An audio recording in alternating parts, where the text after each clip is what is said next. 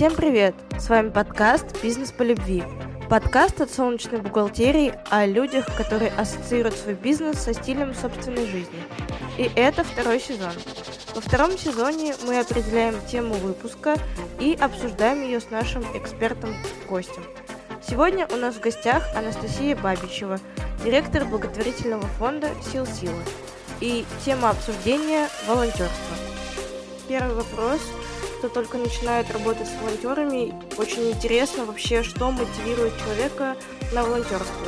Это какие-то религиозные аспекты, социальные аспекты. Спасибо, Вика. Вопрос, вот, знаете, начинать сначала. Это на самом деле первый вопрос, с которого стоит начинать вообще разговор о волонтерстве. И когда я провожу подготовительные курсы для волонтеров, а я их провожу уже больше десять лет, я всегда первое занятие, первую часть, да, там, вот этого длительного разговора начинаю именно с обращения к мотивам. Потому что в волонтерстве на самом деле мотивы решают все. Именно в волонтерстве, не, например, в трудоустройстве, не в какой-то социальной роли, там, родительство, да, или что-то. Почему мотивы настолько важны именно для волонтерства? Потому что это то, что чаще всего мы впервые в жизни делаем по собственной воле, по собственному разумению, велению души, потому что все остальные наши социальные роли — это в основном, ну, те или иные формы долга, да, какие-то паттерны. Сначала нужно выучиться в школе, потом в вузе, вуз, там, не знаю, выбрать вместе с родителями, часто продолжая путь родителей, работать тоже там где-то кого-то как-то устроили, должны соответствовать, да, руководствуемся соображениями престижа. В какое-то время нужно выйти там замуж, жениться, нужно родить ребенка. Ну, в общем, в основном это такой предустановленный сценарий. И почему волонтерство очень часто переживается людьми как трансформационный опыт, потому что люди, ну, как бы прямо говорят, да, я впервые в жизни делаю что-то просто потому, что хочу, потому что считаю это важным. И именно поэтому вот этот вот первый шаг, да, топливо для первого шага очень хорошо надо осознавать, потому что здесь мотив решает больше, чем где-либо. Я всегда говорю с начинающими волонтерами и с людьми, которые организуют работу волонтеров, о том, что, как и во многих наших ролях, в волонтерстве есть минимум два уровня мотивации. Это осознаваемый уровень мотивации, вот тот, который очень легко предъявить. Да? Меня спрашивают: Настя, зачем ты волонтеришь? И мне есть что сказать в ответ, такое социально одобряемое, там можно в соцсетях об этом написать. И здесь мотивы достаточно разные. Я даже вот на протяжении вот этих уже одиннадцать лет, да, пока готовлю волонтеров, замеряла, как меняется мотивация, небольшие там исследования включенные делала. И диапазон вот этих осознаваемых мотивов, тех, которые лежат на уровне верхнем, да, на том, который мы осознаем и предъявляем, варьируется от действительно каких-то психологических потребностей до достаточно локальных задач, фактических, связанных, например, с какой-то параллельной ролью. Что это за диапазон? Если говорить о психологических потребностях, то чаще всего люди говорят о том, что хочу быть нужным, хочу быть важным, хочу делиться, хочу отдавать. Бывает ли это личное какое-то переживание, либо потрясение, которое произошло в жизни, и после чего человек идет в волонтерство? Да, конечно, я об этом расскажу. Это частая история. Сейчас чуть позже к ней подойду, она здесь очень многое решает. В основном при первом знакомстве, при первом входе, при первых там попытках волонтерить, ну, мало кто настолько откровенен, да, чтобы говорить: вот я там, у меня что-то произошло. Да. В основном эта история: хочу быть нужным, хочу быть важным, хочу делиться, хочу там заботиться. Ну, то есть это такой комплекс эмоционально-психологических потребностей, которые, на мой взгляд, строятся вокруг, ну, одной из наших основных потребностей в целом — быть причастным к чему-то, быть нужным. Например, часто взрослые люди, пары даже, да, супружеские, у которых дети уже подросли или уже выросли, живут отдельно, там, не знаю, уехали куда-то в другой город, и взрослым людям не о ком больше заботиться, а потребности есть, часто их приводит это к волонтерству, да, потому что здесь можно вот эту потребность реализовать. Или это, там, не знаю, молодые мамы, которые... Я, собственно, была такой молодой мамой, да, именно через этот мотив я сама зашла в волонтерство. Поняла, что такое материнство, и столько всего открылось в ответ, и хочется еще кому-то, да, кому-то это дать. В общем, это вот самый частый осознаваемый и прямо артикулируемый мотив. Дальше здесь же на уровне осознаваемых мотивов интерес к какой-то конкретной деятельности — это, наверное, второй в топе. Не знаю, я люблю детей, там, я люблю животных, я люблю спорт, я там, не знаю, занимаюсь музыкой. Ну, я — это не я, а собирательная я. И поэтому я здесь, да, то есть иногда это история про то, что я учусь чему-то и хочу попробовать, да. Если это, например, как-то связано с педагогикой, психологией, социальными услугами или, может быть, профессиональным опытом, не знаю, там человек постигает какую-то профессию или, наоборот, уже экспертен в ней и из своей профессиональной роли хочет быть волонтером. То есть это интерес к конкретной сфере деятельности. А дальше... Кстати, вот в динамике вот этих десяти лет моего наблюдения все чаще появляется социальный мотив от вариантов «хочу стать частью какого-то события или какого-то опыта, который был бы мне недоступен, не будь я волонтером». Ну, не знаю, какая-то конференция, например, там крутая, да, в профессиональной сфере, и у меня там нет возможности купить членство там за много тысяч рублей, но я могу пойти волонтером и стать частью, да, или та же история про участие в Олимпийских играх, когда была зимняя Олимпиада в Сочи, там под это дело, да, даже целый закон приняли. То есть действительно, волонтерство может стать дверью в тот опыт, который иначе был бы недоступен. Вот «Ночь музеев» прошла, тоже во многом там вовлечены волонтеры, которые еще и получают какой-то важный для них опыт. И до опыта письмо в портфолио, да, страничку там в какую-то там дипломную работу. Особенно это актуально для школьников, студентов, для корпоративных волонтеров, если у них внутри корпорации, внутри организации как бы зачитываются волонтерские часы или там волонтерские события в какие-то корпоративные бонусы. В этом нет ничего совершенно плохого. Люди часто, ну, регулярно, по крайней мере, немножко стыдятся этого, да, ну, вот какая-то корысть есть. Я всегда нормализую этот мотив, говорю, он замечательный. То есть если вы четко знаете, зачем вы пришли, ну все, у вас все будет прекрасно. И наоборот, чем лучше я осознаю свой мотив, тем лучше я могу, в общем-то, в этой роли реализоваться. И иногда это мотивы даже какие-то оригинальные из разряда, да мне просто заняться нечем, да, скучно на досуге, хочется чем-то интересным позаниматься. Или, например, там, да у меня там что-то в последнее время в кругу общения все занимаются волонтерством, ну что, я тоже пойду, чтобы не выбиваться. Ну, действительно, диапазон широк. И здесь нет мотивов лучше или хуже, правильнее или неправильнее. И с точки зрения эффективности рабочим может быть любой мотив, и нерабочим тоже. То есть человек может прийти, например, там, с супер альтруистичной историей и говорить, там, я люблю людей, я считаю долгом, да, там, делиться и помогать, но при этом волонтерство не станет частью его жизни, он попробует и закончит. Тогда, значит, там что-то еще не совпало. А с другой стороны, может быть, история, она часто бывает, да, когда молодые люди, девушки, парни, да, приходят за, там, не знаю, рекомендательным письмом для портфолио и втягивают так, что это становится, наоборот, там, частью, да, социальной миссии. Поэтому работать можно с любым абсолютно мотивом, главное его осознавать. И это все было про осознаваемые мотивы. А потом, чуть позже, чаще всего все-таки позже, в дело вступают мотивы, которые на входе мы чаще всего не осознаем. Конечно, бывают счастливые исключения. Сейчас волонтерство достаточно профессионализируется. Ну, по крайней мере, я сама, да, очень стараюсь для этого и много разговариваю о мотивах волонтерства. Поэтому случаются ситуации, когда человек сразу приходит с таким глубинным мотивом. Да, я позволяю себе использовать слово «истинный мотив», потому что, на мой взгляд, он оказывается решающим. И опять же, это не история про лучше-хуже, но когда мы вот понимаем свой глубинный, да, мотив, который не всякий раз хочется показать другим, не всякий раз хочется о нем говорить или там где-то писать в соцсетях, но именно он помогает не только сделать первый шаг, но и продолжать. Вот его осознавать, конечно, очень важно, потому что это длительное топливо, не для первого шага, а для того, чтобы остаться или не остаться. И вот здесь как раз очень часто бывают истории про личные какие-то опыты, непростые. Это могут быть опыты утрат, это могут быть опыты травм, это могут быть внутренние конфликты, которые не разрешены почему-то, да. К сожалению, в России до сих пор, ну, в российской культуре, культура психологического благополучия все еще оставляет очень многого желать. И все-таки, к сожалению, к моему, часто волонтерство становится такой социальной терапией, да, когда люди, которые не проработали утрату, травму, конфликт, боль, например, в психотерапии, не были приняты с этой болью в своем сообществе, может быть, в семье, со своими близкими, да, несут это в волонтерство по принципу «помогают другим, чтобы чувствовать себя лучше». И опять же, в этом нет ничего плохого до тех пор, пока или если этот мотив не начинает мешать волонтерской роли. Да, я вот как раз хотела спросить,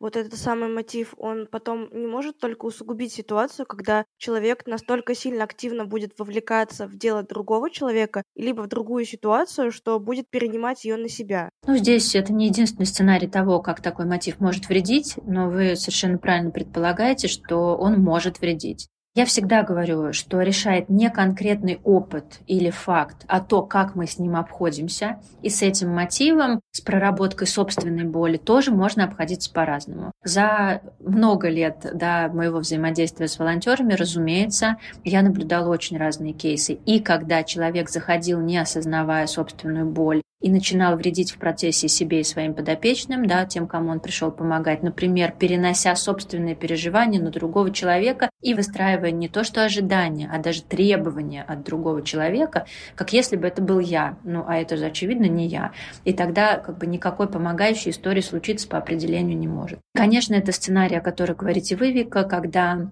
человек усугубляет собственное психологическое состояние. Плюс у нас же есть еще история с ретравматизацией, да, когда, например, если я захожу с нетерапевтированным опытом, каким-то сложным, в работу с такой же проблемой и соприкасаясь с болью другого человека, который напоминает мне о моей, моя еще усугубляется, да, то есть глубина травматизации увеличивается. Ущерб здесь может пережить любая сторона, и тот, кому мы помогаем, и мы сами, но, конечно же, с этим опытом можно обходиться и по-другому, и у меня тоже как бы есть целый набор там суперуспешных кейсов, когда человек, не осознавая, что привело его к волонтерству на самом деле, погружается, через погружение узнает, что оказывается то, что происходило с ним, например, там не окей, или с этим можно работать, с этим можно жить, с этим можно обходиться по-разному, начинает помогать себе. То есть погружение дает ему ресурс помогать себе. И дальше это превращается в историю, ну, как бы исцеления, да, и для себя, и для тех, с кем рядом человек уже в состоянии ресурса, в состоянии опоры. Ну, опять целый диапазон, да, как бы социальных последствий. Но так как риски достаточно велики, например, там, в своих инициативах, которые связаны с проблемой насилия, я всегда артикулирую прямо, если человек имеет опыт и он не отработан в терапии, человек не может волонтерить, да, в, там, допустим, в моих инициативах. Я здесь не претендую на звание первопроходца. Я, в общем-то, здесь училась на западных практиках, где это must-have. То есть сначала ты терапевтируешь собственный опыт, потом ты заходишь в помогающую роль, потому что помочь другому можно только после того, как помог себе. Да, мы все помним эту штуку про кислородные маски, которая сейчас уже стала просто притчей и, там, не знаю, мантрой, чем-то ежедневным. Поэтому, ну вот диапазон мотивации может быть настолько широким. Еще раз повторюсь, любой мотив рабочий, любой мотив может быть эффективным, но очень много зависит от того, как мы со своим мотивом обходимся. Если, например, волонтерская роль не совпадает с моим мотивом, скорее всего, опыт не продлится, да. Если волонтерская роль усугубляет собственную боль, соответственно, тоже. Если я так и не работаю с осознанием своего мотива и продолжаю действовать вслепую, вероятнее всего, тоже опыт не задержится и там, не факт, что будет успешным. Поэтому первое, с чего надо начинать, это сесть и хорошо подумать, какой у меня мотив вот этот вот наверху, который я могу пощупать прямо сейчас, и выбирать активности, которые отвечают этому мотиву. Если я пришла за страничкой в портфолио, не надо заходить в роли, которые требуют многолетнего участия, да, надо заходить в короткие роли, где не, не формируется привязанность, да, где нет рисков, что я вот свою бумажечку получила, ушла, а человек ранился еще раз. А короткие роли — это вот как раз то, что вы говорили, какие-то фестивали, конференции, или я ошибаюсь? Это все зависит от направления. Часто это либо профессиональное волонтерство, ну, например, там, я дизайнер, я помогла сверстать годовой отчет организации, или я фотограф, я поработала на мероприятии, поснимала детей, или там провела фотосессию для, не знаю, одиноких мам. Что-то такое, да. Либо, наоборот, не специальное волонтерство, да, сопровождение мероприятий, всякого рода, да, сопровождение поездок, но, например, не наставничество или не социальное консультирование или не сопровождение клиентов. Вот заходить в коммуникацию человек-человек, особенно если это уязвимые группы, любая форма нуждаемости, любая трудная жизненная ситуация, там, детский возраст или пожилые, наоборот. Это отношения про доверие, про именно отношения. И вот сюда, конечно, идти с коротким мотивом, мне вот попробовать или мне что-то получить для какого-то социального эффекта короткого, так не надо. Если вы заходите с психологическим запросом, да, хочу быть нужным, вот хочу кому-то быть опорой, то как раз, конечно, наоборот тогда, если вам предложат, допустим, не знаю, сверстать отчет или там сделать фотографии и на этом закончить, конечно, останется разочарование. Тогда стоит выбирать длящиеся формы, но начинать все равно аккуратно, потому что с берега, как бы с своей головы невозможно достоверно предположить, как мы отреагируем, соприкасаясь напрямую с опытом той или иной боли. Поэтому начинать всегда аккуратно, уже зная, с каким мотивом я да, прихожу. И в процессе наблюдать, как меняется этот мотив. Он остается тем же или появляются еще какие-то нюансы. И к этим нюансам важно быть очень-очень внимательными. Тогда эта история может стать действительно полезной и для самого волонтера, и для тех, кому он помогает. Мы поговорили про мотивы, теперь про этапы работы. Вот какие основные этапы работы с волонтерами со стороны работодателя и со стороны самого волонтера? Какие действия каждый из этих ролей должны предпринять, чтобы достигнуть какого-то сотрудничества? Тоже прекрасные вопросы, Вика. Спасибо вам за них. Если мы говорим именно о бизнесе, о корпоративных волонтерах или о желании бизнеса развивать волонтерство у себя в организации как, не знаю, часть там тимбилдинга, да, часть внутренней культуры, часть какой-то этической истории, ценностной, я бы, конечно, рекомендовала делать это в партнерстве с экспертными организациями из сектора благотворительности, из эн ка о, ну просто для того, чтобы не изобретать велосипед да, заново, когда он уже изобретен и ездит. И, в общем-то, я думаю, что если вашим партнером будет достаточно экспертная организация, опытная, то здесь рекомендации будут одни и те же. И здесь вот уже нет особой разницы, говорим мы, например, о волонтерстве или о сотрудниках, о трудоустройстве. То есть вот в мотиве это решало, да, а здесь в основном это та же самая профессиональная этика. Волонтерские задачи, волонтерские роли должны быть максимально прозрачными и конкретными, у них должны быть границы. Это не должна быть история, где, например, миксуются волонтерство и работа. Непонятно, а где я перестаю быть волонтером и начинаю уже как бы выполнять какие-то другие обязанности.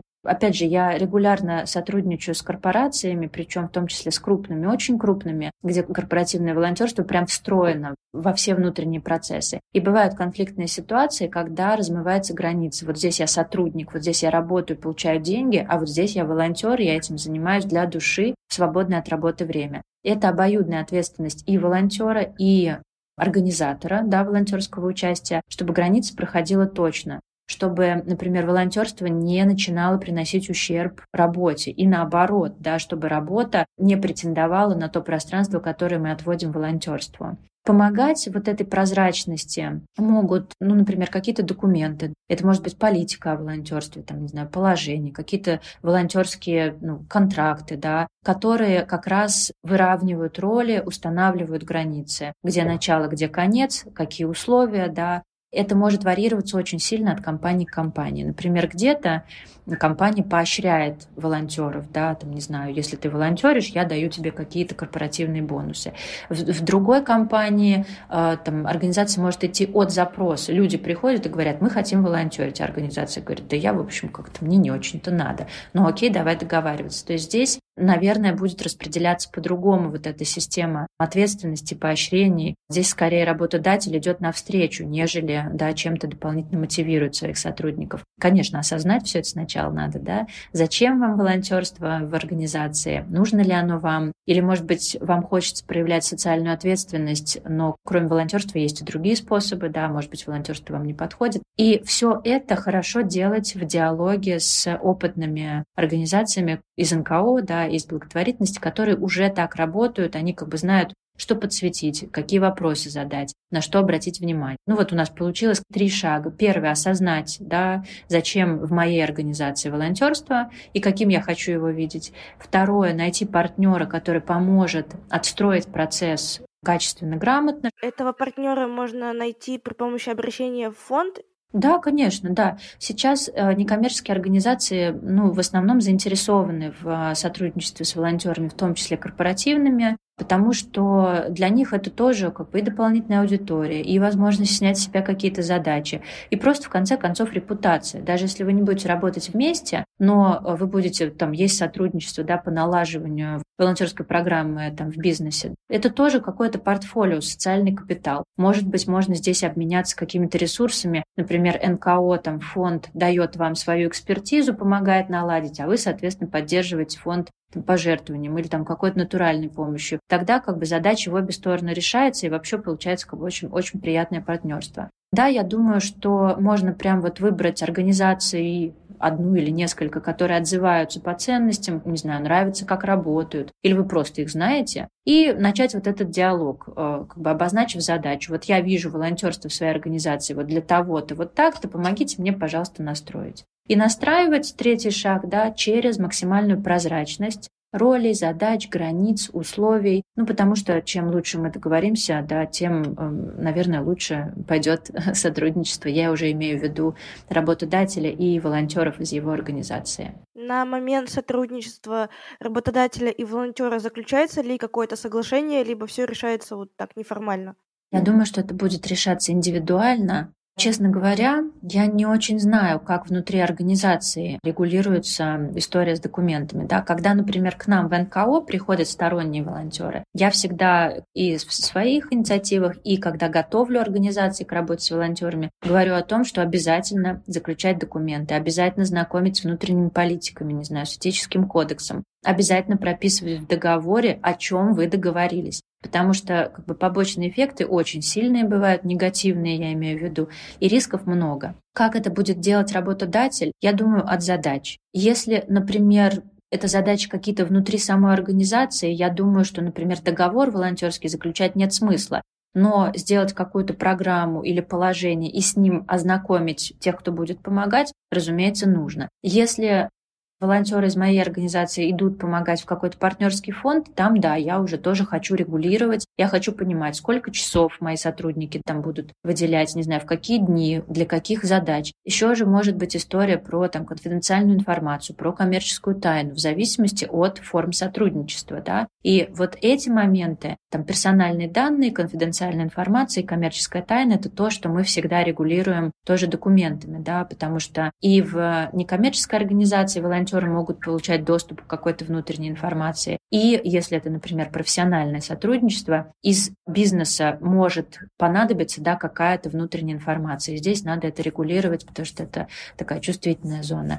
Поэтому я бы сказала от задач. Если вы понимаете, что задачи такие сложно составные или чувствительные, конечно, лучше регулировать. И, опять же, здесь мы, как ну, некоммерческий сектор, можем выступить ну, проводниками опыта, да, там, как мы это делаем, там, не знаю, как соглашение подписываем, например, неразглашение персональных данных. То есть это все есть. Опять же, можно не придумывать с нуля, можно запросить у нас опыт. Теперь хотелось бы поговорить уже про типичные ошибки, которые допускаются в работе волонтера с работодателем, попытки сотрудничать. Здесь я буду говорить как представитель сектора благотворительности из своей позиции и про свои боли. Я могу сказать, что очень мешает партнерству, если мы видим, что у корпоративных волонтеров или у организации, у представителей бизнеса поверхностный интерес, да, когда это не история про искреннюю какую-то вовлеченность, а желание получить какой-то, ну, там, не знаю, какой-то плюсик к репутации, да, без погружения, и когда в этом нет искренности.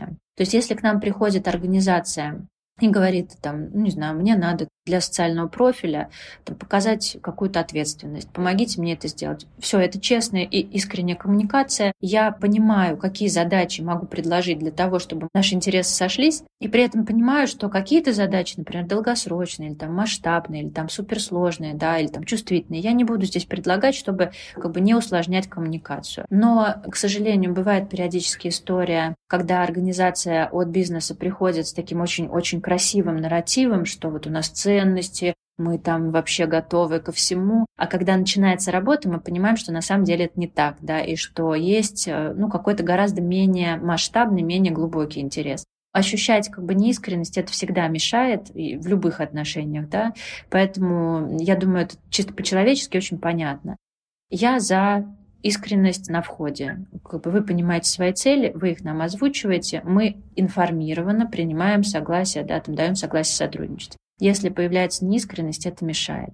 Что еще из ошибок? Ну, наверное, да, такое неготовность погружаться в специфику проблемы. Это тоже, это не особенность какая-то уникальная бизнеса, это, в принципе, ошибка, которую часто допускают субъекты любые в начале каких-то отношений. Ну вот на сиротах самое очевидное. Ну, сироты, значит, что нет родителей, значит, что, ну, надо чего-нибудь купить, вещей каких-нибудь, да, там, конфет привезти, там, не знаю, вот телефон, телефон надо купить модный. И бизнес, ну, как бы так очень давит, что вот мы хотим помочь именно так. А благотворительность профессиональная в секторе сиротства сейчас очень профессионально начинает занудно рассказывать. Вы знаете, это не помогает, это даже мешает, это вредит. На самом деле нужно другое. И бизнес там может, ну, понятно, почувствовать. Вот меня грузит, я как бы не готов был к этому, да. Вот здесь нужна внимательность к той проблеме, с которой вы планируете работать. Ну, потому что действительно определенные формы могут вредить. И то, что в нашей голове без погружения может казаться окей, для людей, которые сильно погружены, они, очевидно, знают, что это не окей. К этому нужно быть готовым. Поэтому, если вы решаете посвятить свою социальную ответственность какой-то конкретной проблеме, пожалуйста, ознакомьтесь вообще с тем, как по ней работают. Опять,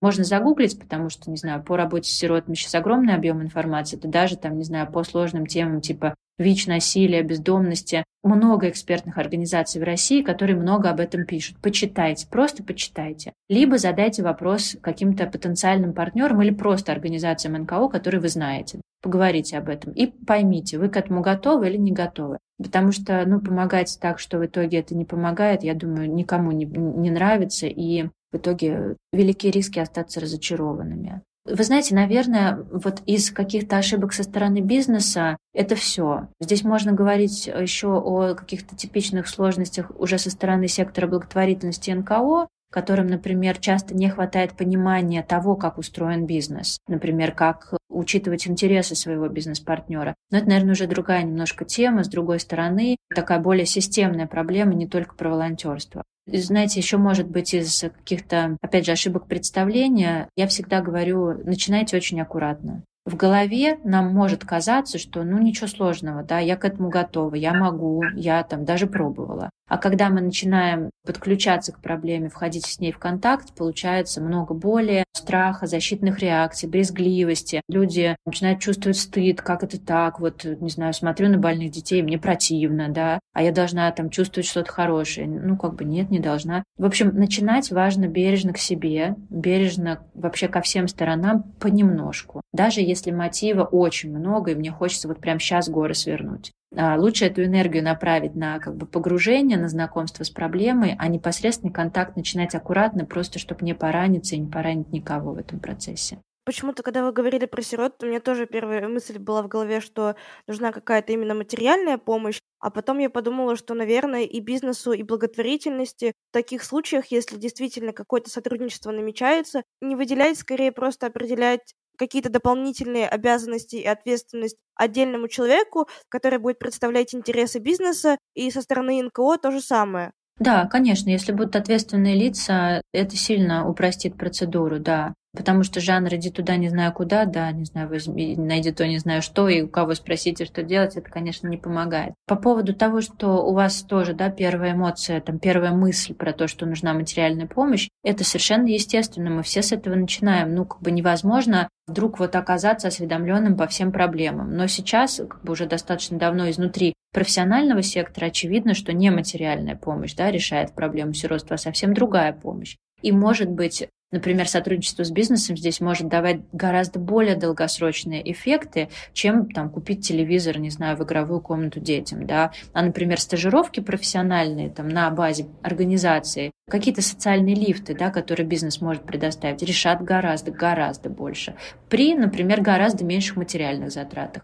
То есть это не история про то, что там вот благотворительность начнет сразу усложнять. И, возможно, благотворительность упростит, но важно открытым быть для диалога и быть готовым уделить время, внимание, да, понять, чем я планирую заниматься. Кстати, Вика, пока вы уточняли, я еще вспомнила вот что, да, часто мешает. Очень важно помнить, что некоммерческий сектор и благотворительные организации — это в России, по крайней мере, носители уникальной экспертизы. Это действительно организации, которые, ну, как бы, если сравнивать то, что работает, ну, работают, там, не знаю, больше всего, да, по сравнению со всеми службами социальными, там, не знаю, я имею в виду государственными, да, фонды, организации общественные, это действительно те, кто все время работает в ситуации дефицита ресурсов. И поэтому я сейчас специально как бы такую лексику утрированную использую. Обслуживать интересы корпоративного волонтерства, только заниматься этим, да, там бросить все дела и кинуть все силы на вот такое обслуживание интересов, это не окей. К сожалению, часто бизнес заходит вот с этой позиции, ну, как бы мы пришли, вот, любите нас, да, там все, все должно встать, и все должны резко вот вокруг нас тут внимание нам оказать. Это невозможно, потому что миссии благотворительных организаций, общественных организаций – это прямая помощь той или иной социальной проблеме, той или иной социальной группе. И волонтерство, да, один из способов решения, но только один из способов. И важно, чтобы партнерство строилось вот с таким уважительным подходом, да, с признанием того, что некоммерческие организации, благотворительные фонды занимаются очень важными проблемами, и они очень реально всерьез работают. Много, тяжело и очень ответственно. Поэтому важно, чтобы сотрудничество с корпоративным волонтерством не превращалось в обслуживание интересов корпоративных волонтеров. Иначе тогда просто фонд не сможет решать свою основную задачу и не сможет выполнять свою миссию. Вот что делать, если нарушаются границы или появляются какие-то обманутые ожидания и со стороны работодателя, и со стороны волонтера? Опять же, я всегда говорю,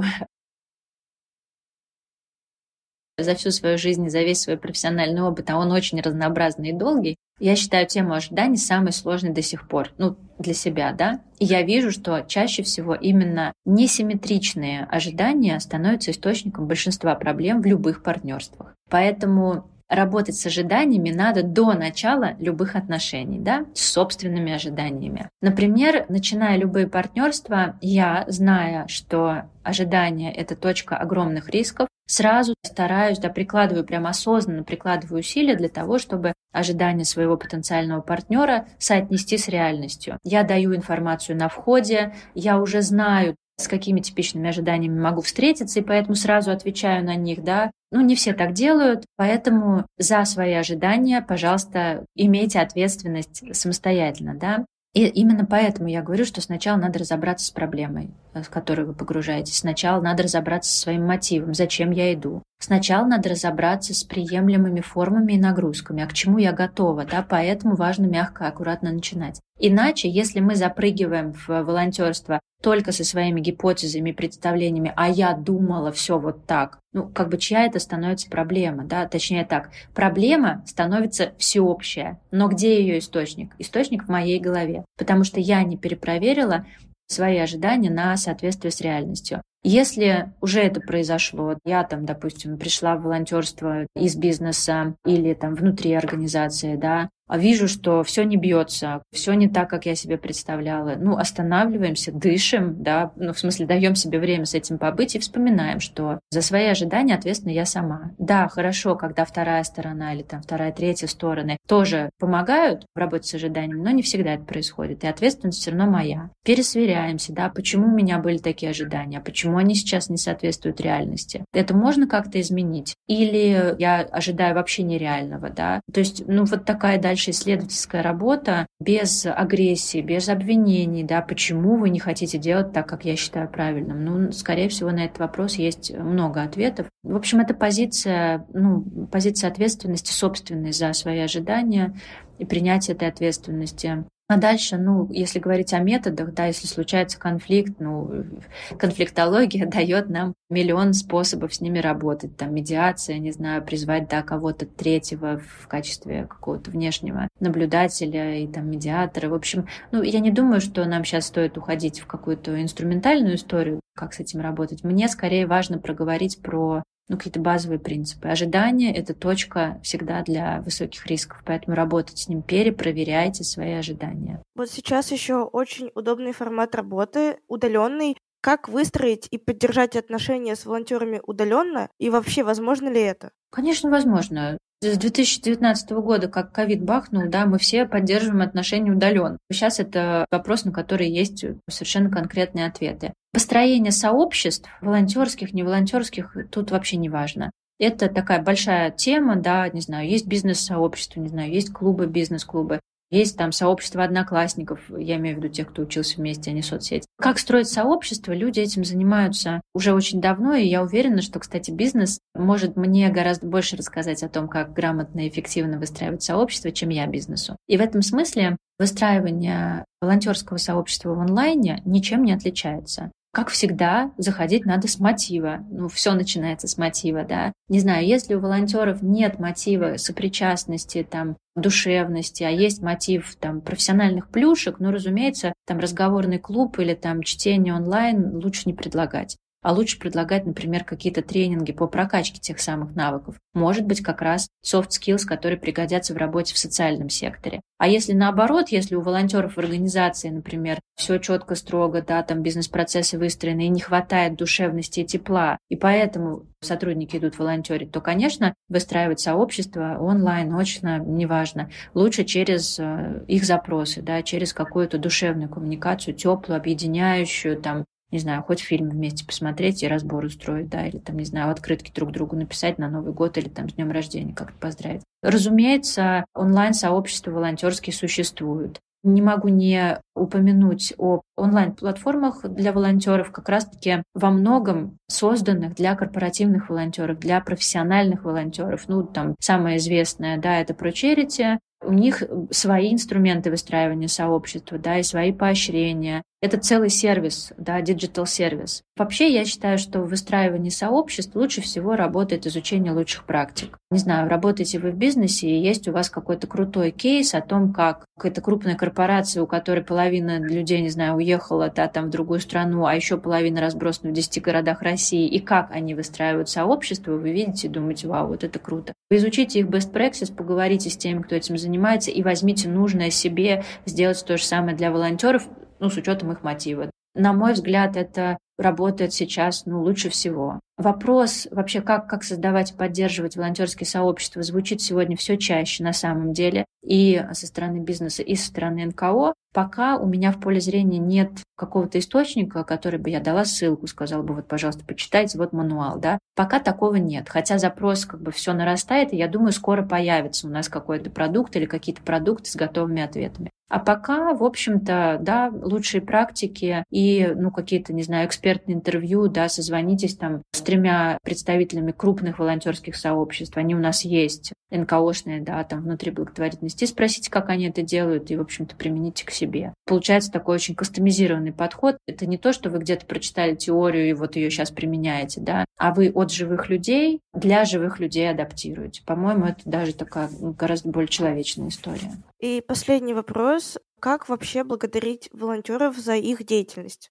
Я тут снова ничего нового не скажу, в зависимости от мотива. Но на самом деле все зависит от мотива. И так как я отдельно работаю еще с некоммерческими организациями, которые вовлекают волонтеров, и там, не знаю, вот с начала две тысячи двадцать третьего года там два тренинга, да, больших провела в Москве очных, это очень частый вопрос, типа, ну вот мы там своим волонтерам что только не предлагаем, а они ничего не хотят. Ну, там какие-то могут быть кейсы. Ну, там мы вот договорились с пиццерией, она там дает скидку для волонтеров, а никто ей не пользуется. Или ресторан готов мастер-классы для волонтеров проводить по скручиванию суши, а никто не пришел. А потому что предлагаемое поощрение не совпадает с мотивом, да? Получается, заранее спрашивать? Конечно, да. Заранее, в смысле, на входе. Как в бизнесе есть процесс онбординга, да? Ну, то есть, во-первых, сначала есть эйч ар. В волонтерстве тоже должен быть эйч ар. Разумеется, нет истории, что кто угодно, куда угодно, так не работает. Волонтерство тоже должно строиться на осознанности. И когда вы предлагаете каким-то людям какие-то задачи, люди и задачи должны совпадать. Так же, как в бизнесе, так же, как в трудовых отношениях, ничем не отличается.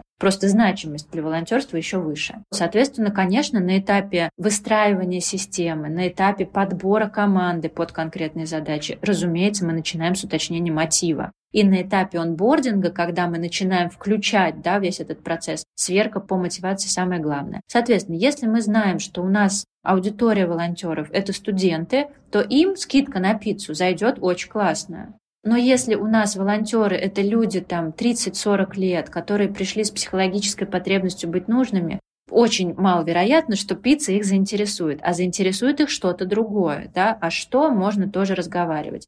Или с мастер-классами про роллы, да. Если это, например, женщины там двадцать пять-тридцать пять лет, в основном домохозяйки, которые там растят детей, занимаются домом и волонтерят поэтому, конечно, как бы почему нет, кулинарный мастер-класс – это классно. А если у нас профессиональные волонтеры от какой-то корпорации, не знаю, там от ай ти-корпорации, ну, вряд ли они заинтересованы в кулинарном мастер-классе, но при этом им очень зайдет какая-то профессиональная прокачка. Или наоборот, например, там переключение, чтобы там профилактировать выгорание. Не надо действовать из головы, как бы из своих соображений Это самая опасная стратегия — действовать из своей гипотезы и ожиданий. Да? Пожалуйста, сверяйтесь с живыми людьми, спрашивайте, что вам интересно. И дальше поощряйте тем, что им интересно.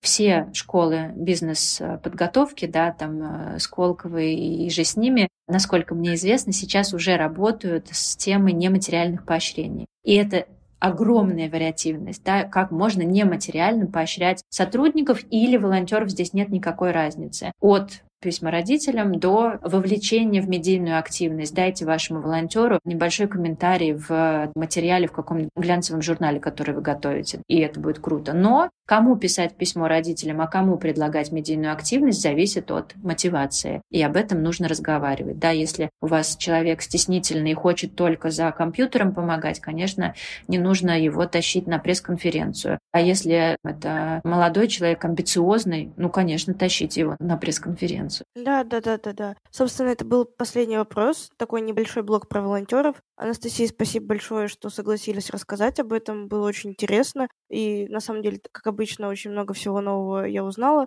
особенно про работу с нематериальной помощью. Также все ссылки на фонд благотворительной силы силы будут внизу в описании и отдельная ссылка для пожертвований. Спасибо большое. Спасибо. Обращайтесь, пожалуйста. Я все это страшно люблю, поэтому прям вот всегда, когда могу, буду рада. Спасибо вам за вопросы, очень правильные и важные. Спасибо. С вами был подкаст «Бизнес по любви». Подкаст от солнечной бухгалтерии о людях, которые ассоциируются с бизнесом со стилем собственной жизни. Это был первый выпуск второго сезона. Подписывайтесь на нас в сообществе Телеграма и на площадке ви си точка ру. Все ссылки будут внизу в описании. Ставьте лайки, если вы слушаете на Яндекс.Музыке. Подписывайтесь, если это Apple Podcast. А также поддержите благотворительный фонд «Сил Сила». Вся контактная информация и реквизиты будут внизу в описании под подкастом. Всем спасибо, всем пока!